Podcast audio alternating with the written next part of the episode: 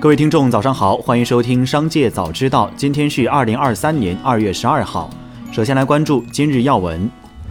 微软联合创始人比尔盖茨认为 ChatGPT 是一种聊天机器人，可以对用户查询做出惊人的类似人类的反应，与互联网的发明一样重要。他在评论中说道，到目前为止，人工智能可以读写，但无法理解内容。像 ChatGPT 这样的新程序将通过帮助写发票或邮件来提高许多办公室的工作效率，这将改变我们的世界。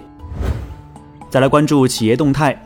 英伟达中国区一位高管透露，得益于 ChatGPT 的火爆出圈，最近公司订单激增，其中逻辑在于为 ChatGPT 供应算力的核心基建 A I 芯片成为各厂商们的投资关键。他表示，包括云从科技在内的多家公司都来找英伟达安排调货，需求特别大，订单根本就调不过来。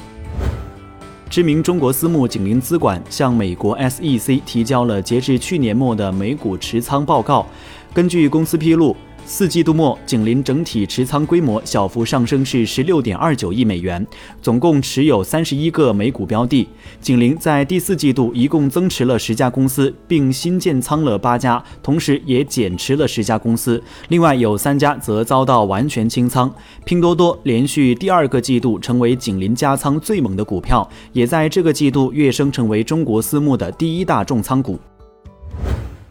经多方渠道证实，宁波杰出企业家代表、杉杉控股有限公司董事局主席、杉杉品牌创始人、上海市宁波商会会长、上海新沪商联谊会会长、永商总会联席会长郑永刚，二零二三年二月十号病逝，享年六十五岁。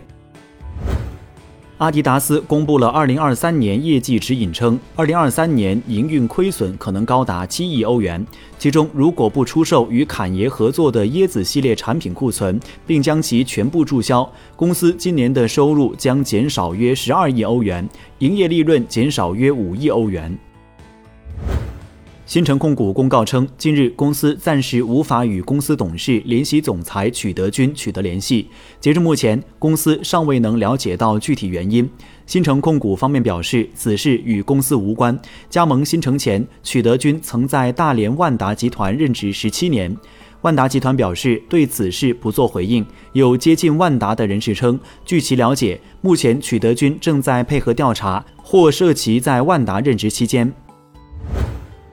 从网易获悉，自暴雪国服停服以来，网易已为超一百一十二万玩家完成退款。值得一提的是，此前在网易发布暴雪游戏开放退款说明后，由于存量玩家数量庞大，退款进程缓慢。对此，网易暴雪游戏负责人张栋发文回应网友询问称，现在是系统还在调试，后续的速度会加快。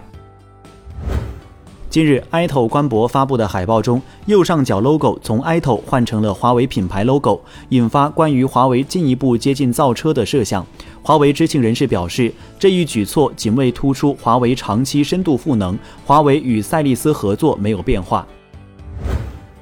再来关注产业新闻。今年春节开工之后，深圳二手房市场快速回暖。深圳市房地产中介协会的数据显示，以二手房买卖合同发起时间为口径，二零二三年一月，深圳市二手房录得量为一千八百一十八套，虽然环比下降 百分之三十一点五， 但同比增长 百分之十四点二。 虽然深圳二手房成交呈现快速恢复势态，但是价格依旧平稳。房地产市场回暖，房产中介公司也开始招兵买马，原来离职的从业人员也重新回到了工作岗位。近日，不少网友在网络上发现超低折扣机票不见了，并质疑航空公司突然涨价的合理性。民航资源网专家齐齐当时分析认为，旅客之所以会觉得机票突然大涨价，其实是旅客被此前白菜价的机票价格误导了。齐齐表示，持续下滑的航班量也说明以过低的机票价格来刺激出行需求释放是不成立的，而且机票价格越低，行业失血越大。首批个人养老金理财产品正式上线。根据中国理财网的公告，首批发售的个人养老金理财产品包括三家银行理财公司的七款产品，全部为公募类净值型开放式产品，除一款产品为混合类产品外，其余六款产品均为固定收益类产品，产品一元起投，年限从一年期到三年期不等，投资者可以通过银行柜台和手机银行购买。最后再把目光转向海外，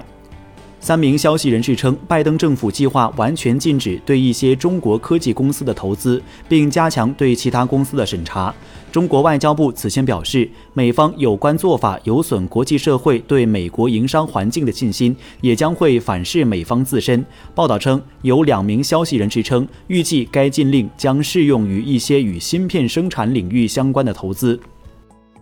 以上就是本期《商界早知道》全部内容，感谢收听，下次再见。